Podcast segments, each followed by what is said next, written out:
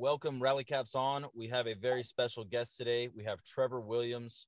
Uh, he hails from Arizona State, drafted second round by the Marlins, and recently just signed this offseason with the Chicago Cubs.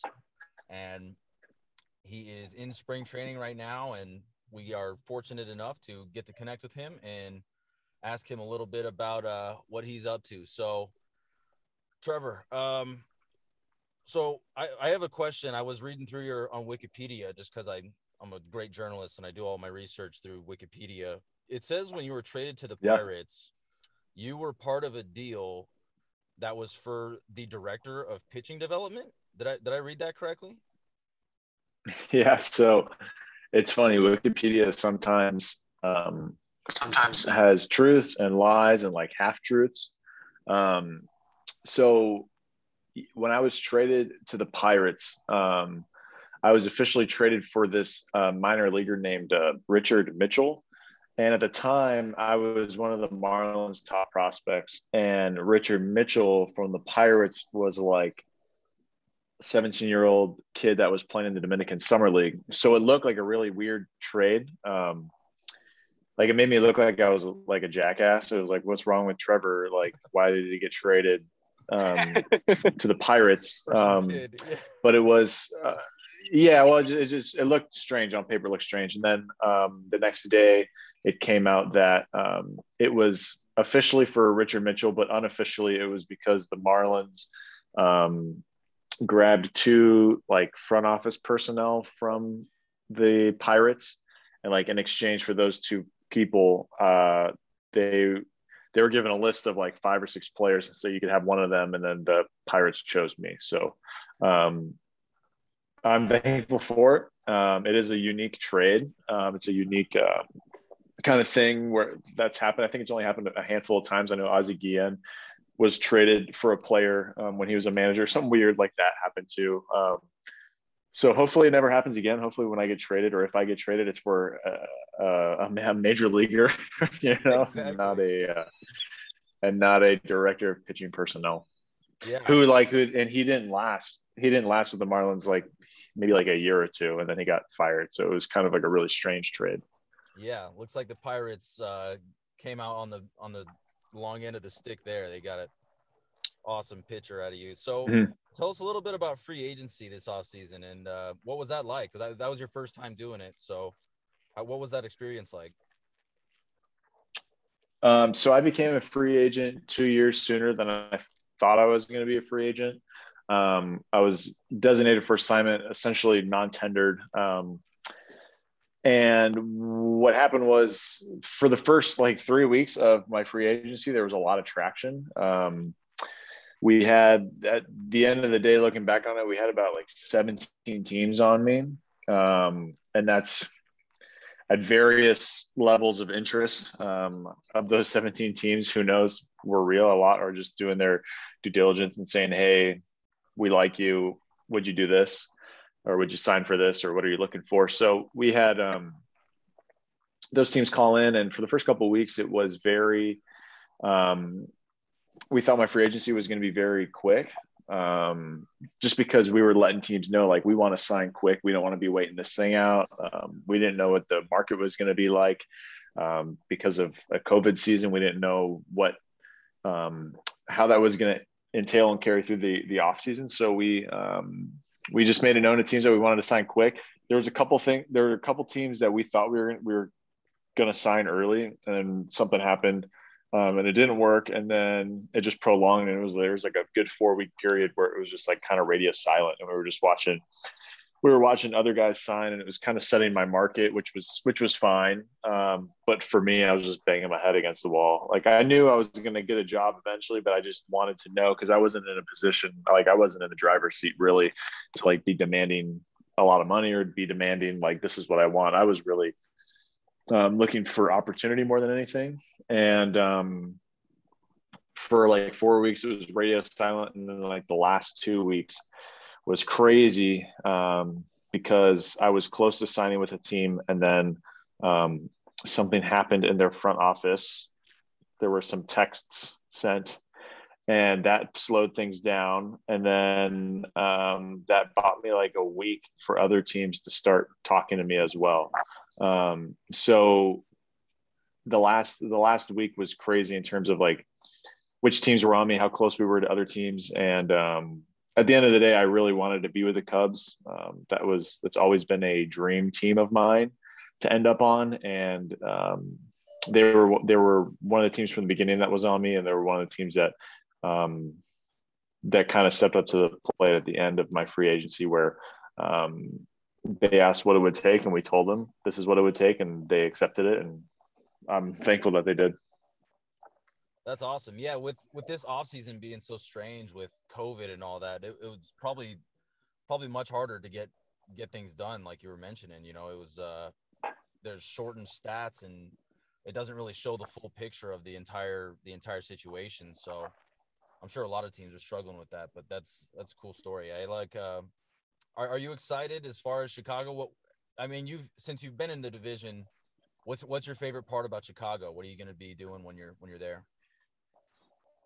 We're still like in a bubble, right? In a quote unquote bubble. Um, so we can't really go out and explore the city. But it is one of like it is one of my favorite road trips when everything's opened up. It's such a rad city.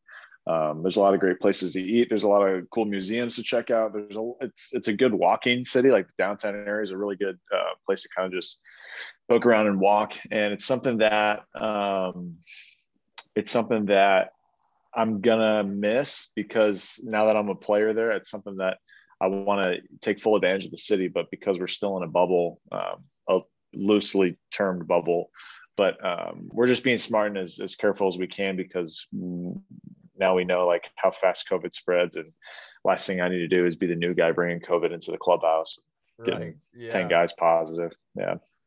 Yeah. Speaking of the clubhouse, uh, on the days that you pitch, are you are you a superstitious guy? Are you like headphones in, not talking to anyone, completely in the zone? Are you still loose, having fun? What, what's your what's your pregame routine like before you go pitch that day? Uh, for me, I am. Um, I would say my personality is a little different on my start days. Um, the main thing is like if you don't have anything really like of substance to say, like don't talk to me, right?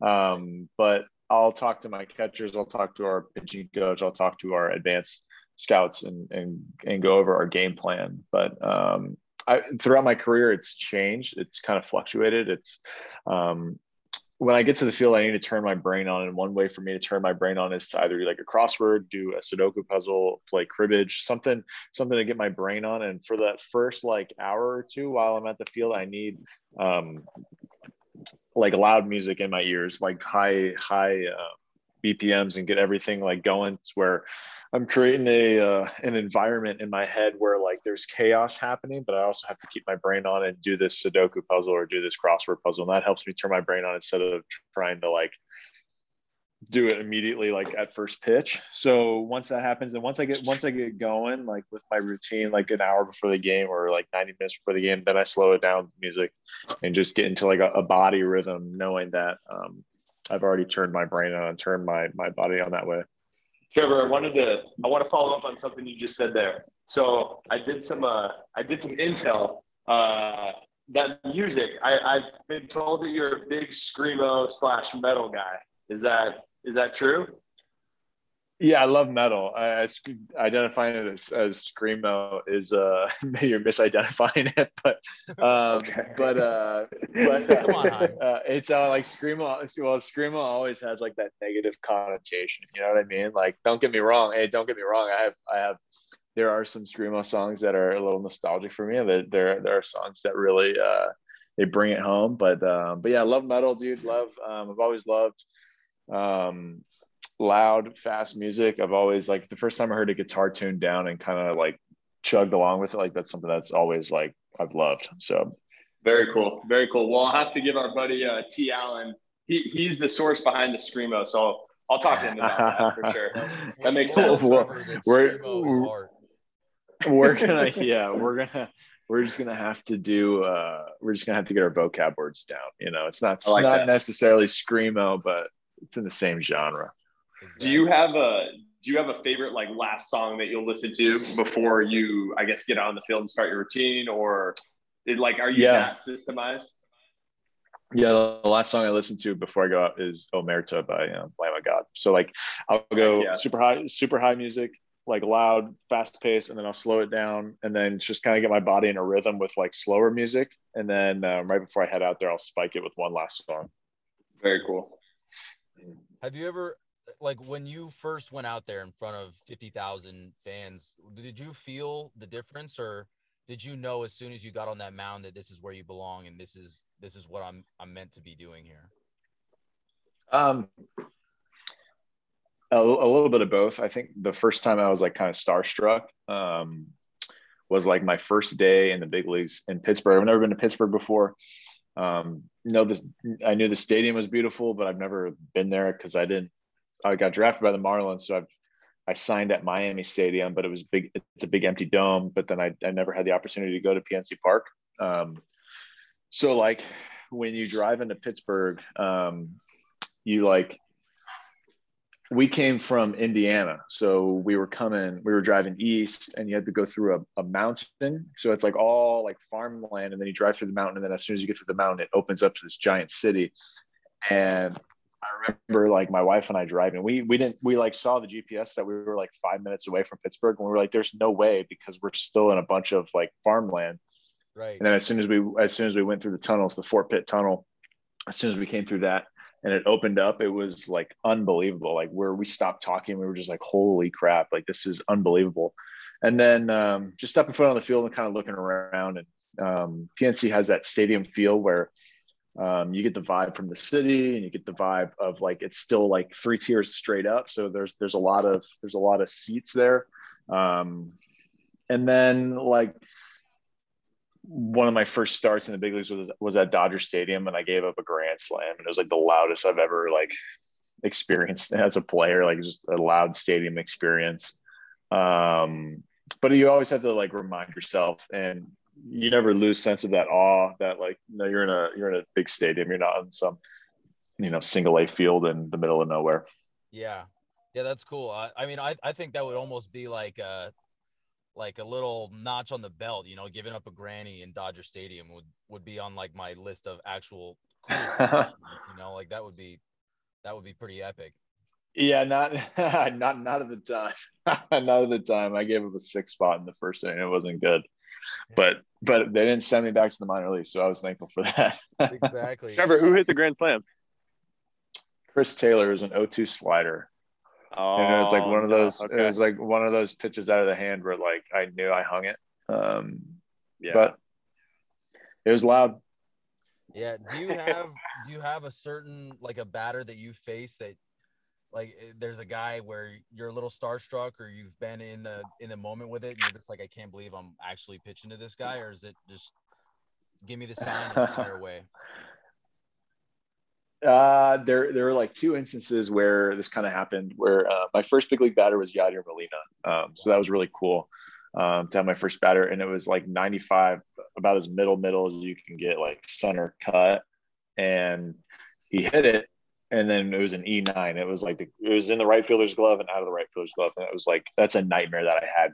Like my first batter was my first batter was supposed to be a one pitch out, but it became a one pitch E9 double. Um, but but if that didn't happen, he he ended up scoring and then they tied the game. So I ended up getting the win because of it instead of the hold, which was which was cool. But um, the second time was it was my rookie season again, and we were at Busch Stadium, and um, it was the last day of the year, and it was um, what's his name um, Matt Holliday. It was Matt Holliday's last at bat in the St. Louis Cardinals uniform. And there were Busch Stadium was packed. It was however many people, they got 50,000 people. And they stopped, like everyone cheered for him. I had to step off the mound, obviously, because like he deserves it. And it was the first time in my career where I was like, this guy's not going to get a hit off me. Like, I'm not going to be, I'm not going to be the guy that like they keep playing over and over and over again. Like his last hit as a Cardinal was a homer, and it's like that's off me. And I was like the first. I was like pissed. I was like, Matt Holliday, you've had your moments. Like this isn't going to be your moment. I think he ended up like sir. popping up to like the second baseman. Yeah. So, but other than that, like, dude, like everyone is, um, you know, everyone there there are Hall of Famers that are playing right now, but like you don't like let it get to you, right? Um,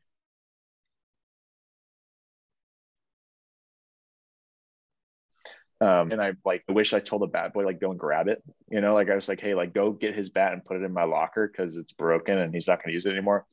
Um, like that would have been a cool thing to have. Um, I broke Nelson Cruz's bat last year, and like he's a potential Hall of Famer. And I told our bat boy, and he, and he grabbed it and put it through in my locker, and uh, just like cool stuff like that. But um, you know, you're doing that to guys that you know are going to be in the Hall of Fame or have had like perennial like All Star careers. For sure, that's a that's an awesome perk there. That's that's pretty cool. Do you got a sweet uh, memorabilia collection, or how do you how do you go about? Uh, do you collect a lot of that stuff, or you do jersey signings and all that? Uh, I I had not many jerseys. I like doing um because that's kind of lazy. You know what I mean? Like having like a signed jersey by like a teammate's kind of lazy. I like having signed stuff uh, that like of hobbies that they like. So for example, I've got like um, Dave Freese is a big rock fan and he loves the band Tool, and I love the band Tool. So I got um, a Tool album and I had him write his favorite lyric and sign it. So like I have a Dave Freese signed Tool record instead of like a Dave Freese signed jersey. You know, that's cool, but um, yeah. but but like it's unique to have a, a to have that. Um, I play Magic the Gathering. It's a, it's a card game, and so does Joey Votto. So like, I have a Joey Votto signed mountain card, and like that's cool. Instead of like a Joey Votto signed jersey,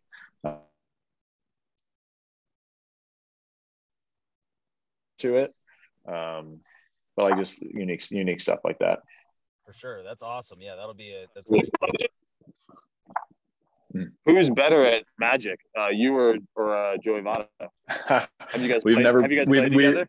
We've never played together, but we have. Um, but I have seen his collection. I've seen his, some of his cards, um, and we talk about it whenever I get a hit in the in the infrequent times that I get a hit and get to get on first base to talk to him. Nice. That's awesome.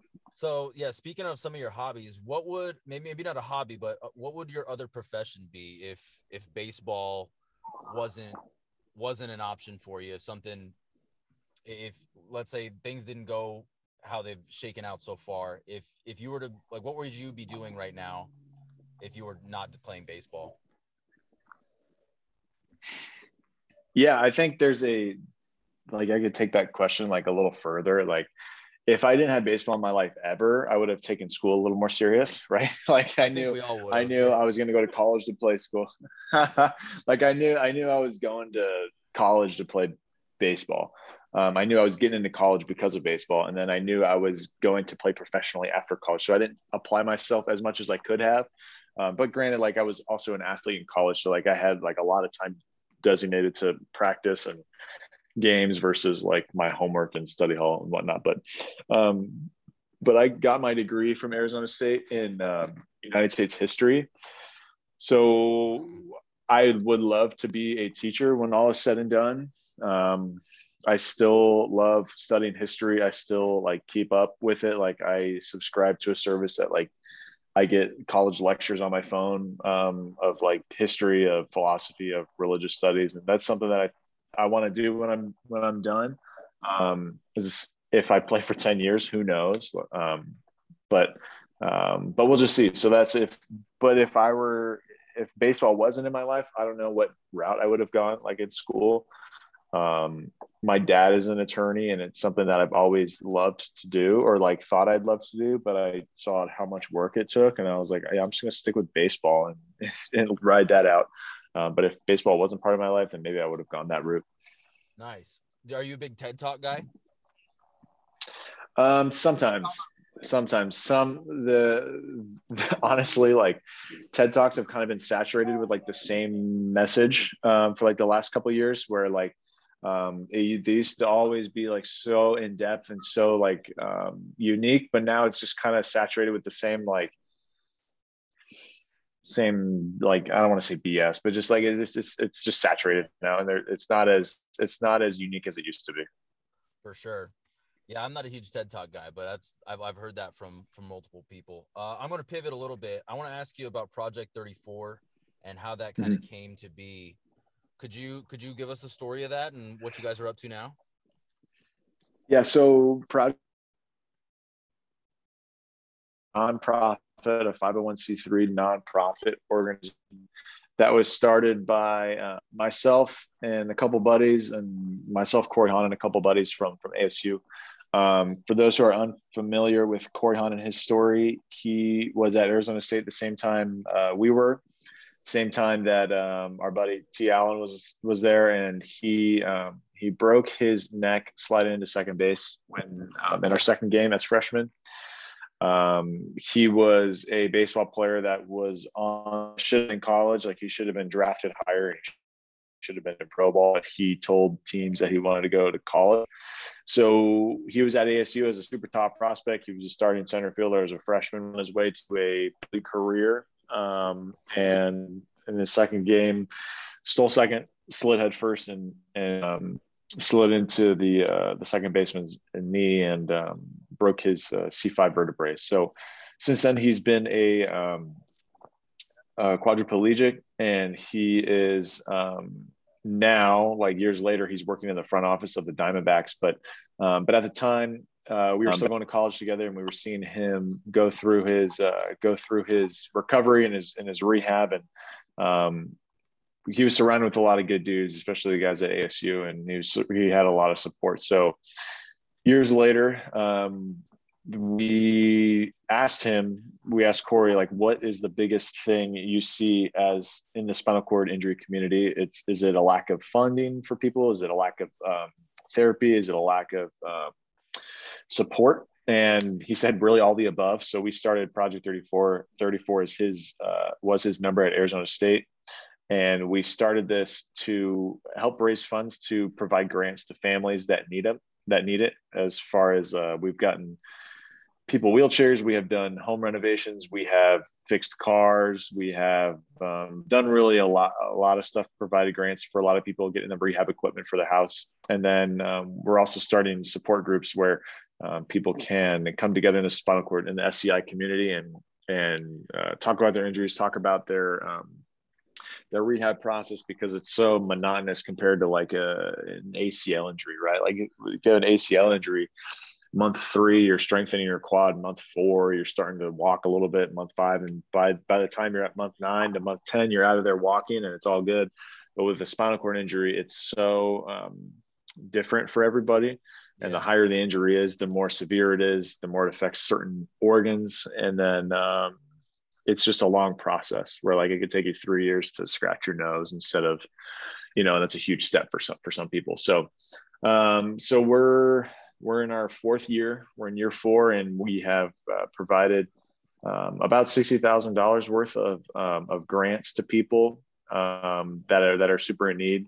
Um, we have a golf tournament every summer or every uh, excuse me every winter um, we've been doing home run derbies, like charity home run derbies, every winter as well um, as fundraisers, and you can see around the around the MLB um, guys wearing Project 34 shirts that um, that are in their team colors to to show support.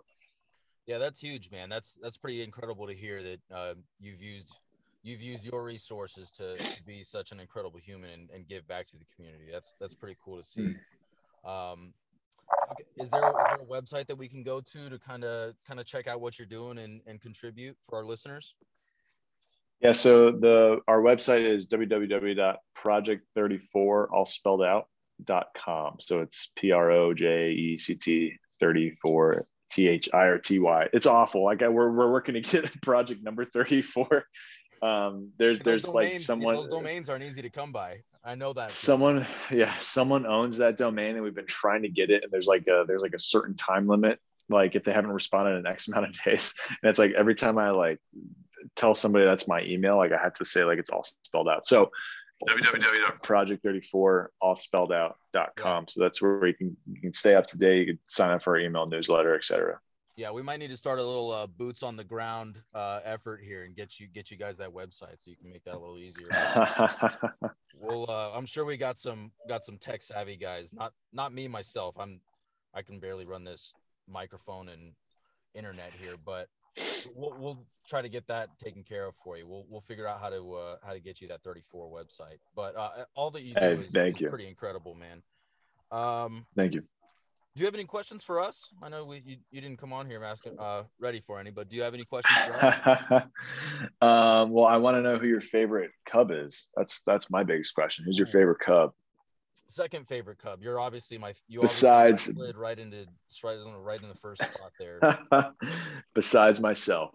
Before then, I'd have to go Javi Baez. Um, just the flair, the hands, and the the bat speed is it's probably the most attractive part of him. He is unreal mm. the way he the way he whips that thing around. Who who on who on the Cubs uh, hits the farthest home runs in beeps? Off me, off me, Anthony Rizzo. Rizzo. In, in, BP though, who, who's who you seen launch the furthest? Um, uh, I mean, everyone can bop, and like at Wrigley Field, I haven't seen him. I haven't seen him from like a Cubs perspective. I've always seen it from a Pirate perspective. But like watching them take BP at Wrigley Field, they just make the stadium look so small, and it like it flies when the wind's blowing out. It flies, and it's impressive.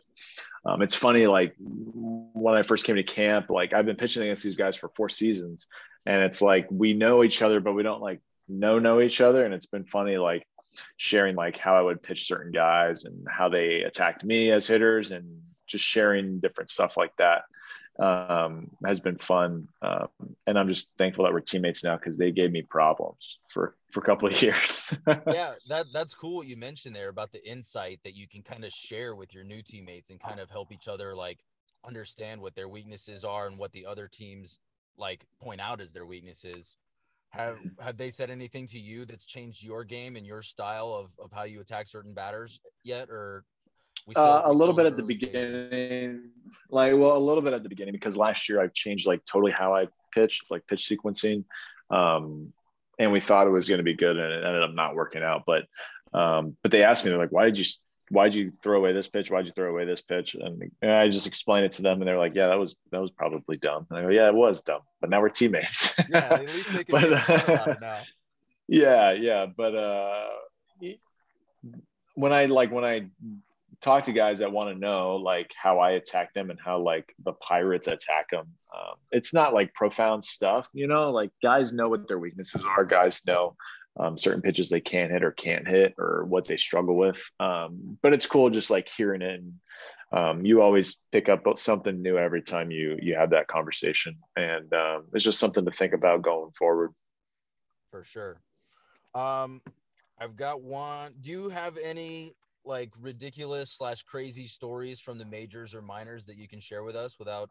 Um, you don't have to name any names or anything, but there any wild stories that like just blew your mind or just made you roll over laughing? Um, I mean, there have been a lot of funny stories. Um, the minor leagues was a wild, wild place. It's just, just a crazy place.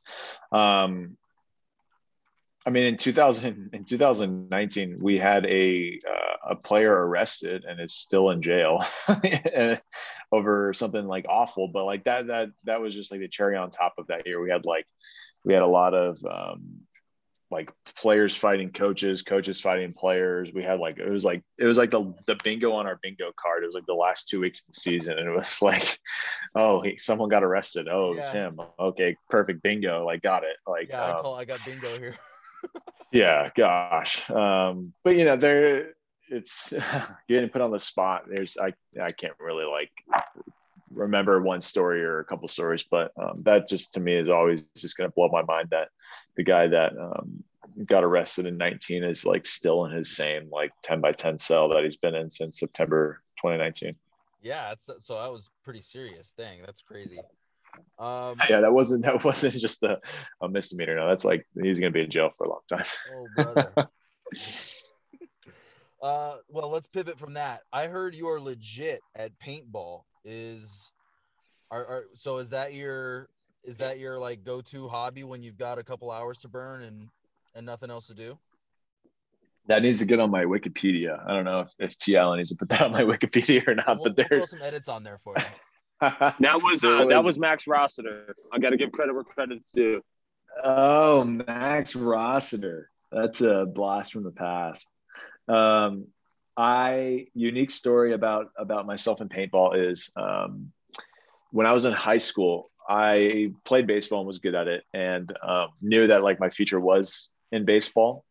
But I also played a lot of paintball growing up, um, like competitively, not not that like woods ball stuff, but like when paintball was booming in like 2007 to like 2011 like paintball was booming. It was on espn Yeah. the industry was crazy. Like there was a player that signed for a hundred thousand dollars and everyone was losing their mind. And um, i was on a team that um, we played division three. So like how it went it was like division three division two division one pro. And the team that i was on I was part of the division three and they were making a push for everyone to go pro um, to like slide into the pro um, division. And um, there was a point where like I was already I was practicing with this team like on Saturdays, and then on Sundays I was playing um, my travel ball, like travel baseball, knowing that I was going to play baseball eventually, but I wanted to ride out this paintball train as long as I could. Um, and they were like, if we're making this push, we we need you to practice like Saturday and Sunday, and we need you to like commit to these tournaments and it was like my junior year of high school like end of my junior year like right before the baseball season started and i said like i couldn't this was like i just committed to arizona state and i was like i'm sorry but i can't and that was like the last time i played paintball. So i could have potentially gone pro in paintball. Like i could have potentially said no to baseball and gone pro and that would have Wow. been the worst decision in the history of Well, I was sports gonna say financially, I think you- I think you made the right call there. Yeah, yeah, but it was at the time it was booming. Like at the time it was like like it was never like I would be the best or I would like I would be part of the pro team. I never thought I would be part of the pro team of the team that I was on. Like like I said, I was in Division three and I would have been pushed to Division two, and then who knows? Like then I would have been on the D one team, and maybe the pro team. But but it was like it was so crazy that like they were making that push, and I loved it. It's fun. It's a because I was tall and slow, and like I didn't have to be super athletic. I could just like chill in the back and like fill a snake if I needed to. But like, Yeah. um, but I had a lot of fun with it. I played like competitively. I played probably for like three or four years, and then I didn't pick up a paintball gun for years, um, just because like I I got rid of all my stuff. Um, my my dad moved from our like childhood house to like an apartment. He was like downsizing when my brothers came out. So like he asked like, "What do you want me to do with all your paintball stuff?" And I said, "Just like give it to someone that needs it." And he works he works with Marines, and a Marine wanted like paintball stuff. So I was like, "All right, give it to him. Like I don't need it anymore." I'm not holding. I'm not going to sell it. Like I don't need to hold on to it. Like it's like a prized possession. I have my jerseys still, like, but that's cool. Nice. But um, but uh, last year in spring training, before we got shut down, Chris Archer took um, all the pitchers uh, paintballing. So it was like the first time I like got to go paintballing in like almost 10 years, like almost 10 years. And I was like so fired up. I was like, I was like getting the itch back. I was like, I was fiending for more paintball. And I was like, hey, we have an off day coming up next week. Like, let's go back again. yeah. Let's and we didn't because we got we, we yeah, well, we got shut down. We got shut down, so you couldn't do it. But it's it's something that um, I had a lot of fun during the time that I played. Um, am I glad that I stuck with baseball? Like, yeah, I'm very glad I stuck with baseball. Sure. So Yeah. who was who was your boy on on the Pirates? Did you have uh did you guys have like assigned seats when you sit in the in the dugout and when you're sitting there, or is it just grab a seat where you can find it and chill? Uh, both, both. I think um, you like find your spot, and like if someone's in your spot, it's kind of like that's strange. Like you know, like in, in like college, you go to a college class, like everyone kind of sits in the same spots, and like if you show up to class, you're like, dude, that's not your spot, but it's not assigned seating, you know. Yeah. Um, but uh, the pitching staff was really tight um, together. We all came up through the minors together, and we all like, and we and we also um, we also grew up in the big leagues together, so we were um, able to get really close. And um, unfortunately, this offseason, everyone dispersed. Everyone either got traded away or, um, and and then just a lot, not just the pitchers, but the guys that like. There's probably seven of us that all came up together in the big leagues in 2016, and um, I think there's like three there still. wow. Nice. Yeah. Well, sweet man. Um, I think that was all the questions I had. Heim, do you have any more questions? Yeah, I just wanted to follow up. You said earlier that you're big into American history. If you had a, would do you have a favorite like, like era in American history, Trevor? A favorite era that I like to study, or a favorite era I'd like to go back to. Uh, let's go go back to. Um, I think we're in a pretty good era right now. Like, I think it would be awful being without like an iPhone. you know what I mean? Yeah, like, like I talk, I talk to a lot of like a lot of older players, not older players, but like players that are like you know ten years older, or even coaches. It's like you couldn't like say no, like I'm, I'm not going to show up to this thing. Like you, you just said like, hey, I'll meet you there at 1.30 and if you're not there, sorry, you know, Yeah. like like, just like the the escape and. I've had teammates that like have tried the whole flip phone thing and they've gotten stuck in in certain parts of the cities because they can't call Uber. And it's like, yeah, like this is like this is a Yeah. miracle. It's a 21st century miracle. Like let's just stick with this thing. Yeah, let's take Um, my- got here. Right, right, right, right. My uh, my specialty, like what I got my degree in, was post um post. Oh my gosh, what is it called? Um, it's after World War II. It's called oh postmodern U.S. American history. So World War II and up, like with a specialty in um, with a specialty in the Cold War and like the Cold War era. Um, so that's what I like the most. Um, but I'll Cool. study. I like I like uh, Civil War history. I like I like a lot of American history, but like my specialty and like what my final paper was on was like Cold War America. Nice. Yeah, That'd be awesome. Very cool. I wouldn't want to go back to Cold War America. What No, yeah, that doesn't sound fun. Do you? So was? Do you think the moon landing was real or no? I don't think the moon's real. So you're are you one of those people that thinks the moon's real? You just took a step further on me. The moon is not real. Wow. I don't think the moon's real. No, I'm not being cold. I'm not conspiratorial at all. Um, it's it's uh, go down a wormhole there. I was like, all right, I'm in. no, that's that's been like one of my favorite responses to like, do you think the moon landing was faked? And it's like, well, you are you one of the guys that think the moon's real? You're you're a moon truther. Interesting. Good. Yes. All right, man. Sweet. Well, we appreciate having you on again. Check out project34.com, all spelled out, but that might be subject to change here if we can if we can get some, uh, some listeners to take some action for us. But thanks again, Trevor. We really appreciate having you on, and hopefully we can get you on maybe halfway through the season, maybe All Star break. yeah, All yeah, that'd be a blast. Thanks, guys. Awesome, man. Well, Thanks, thank you, Trevor. man. Have a good one. Peace and love.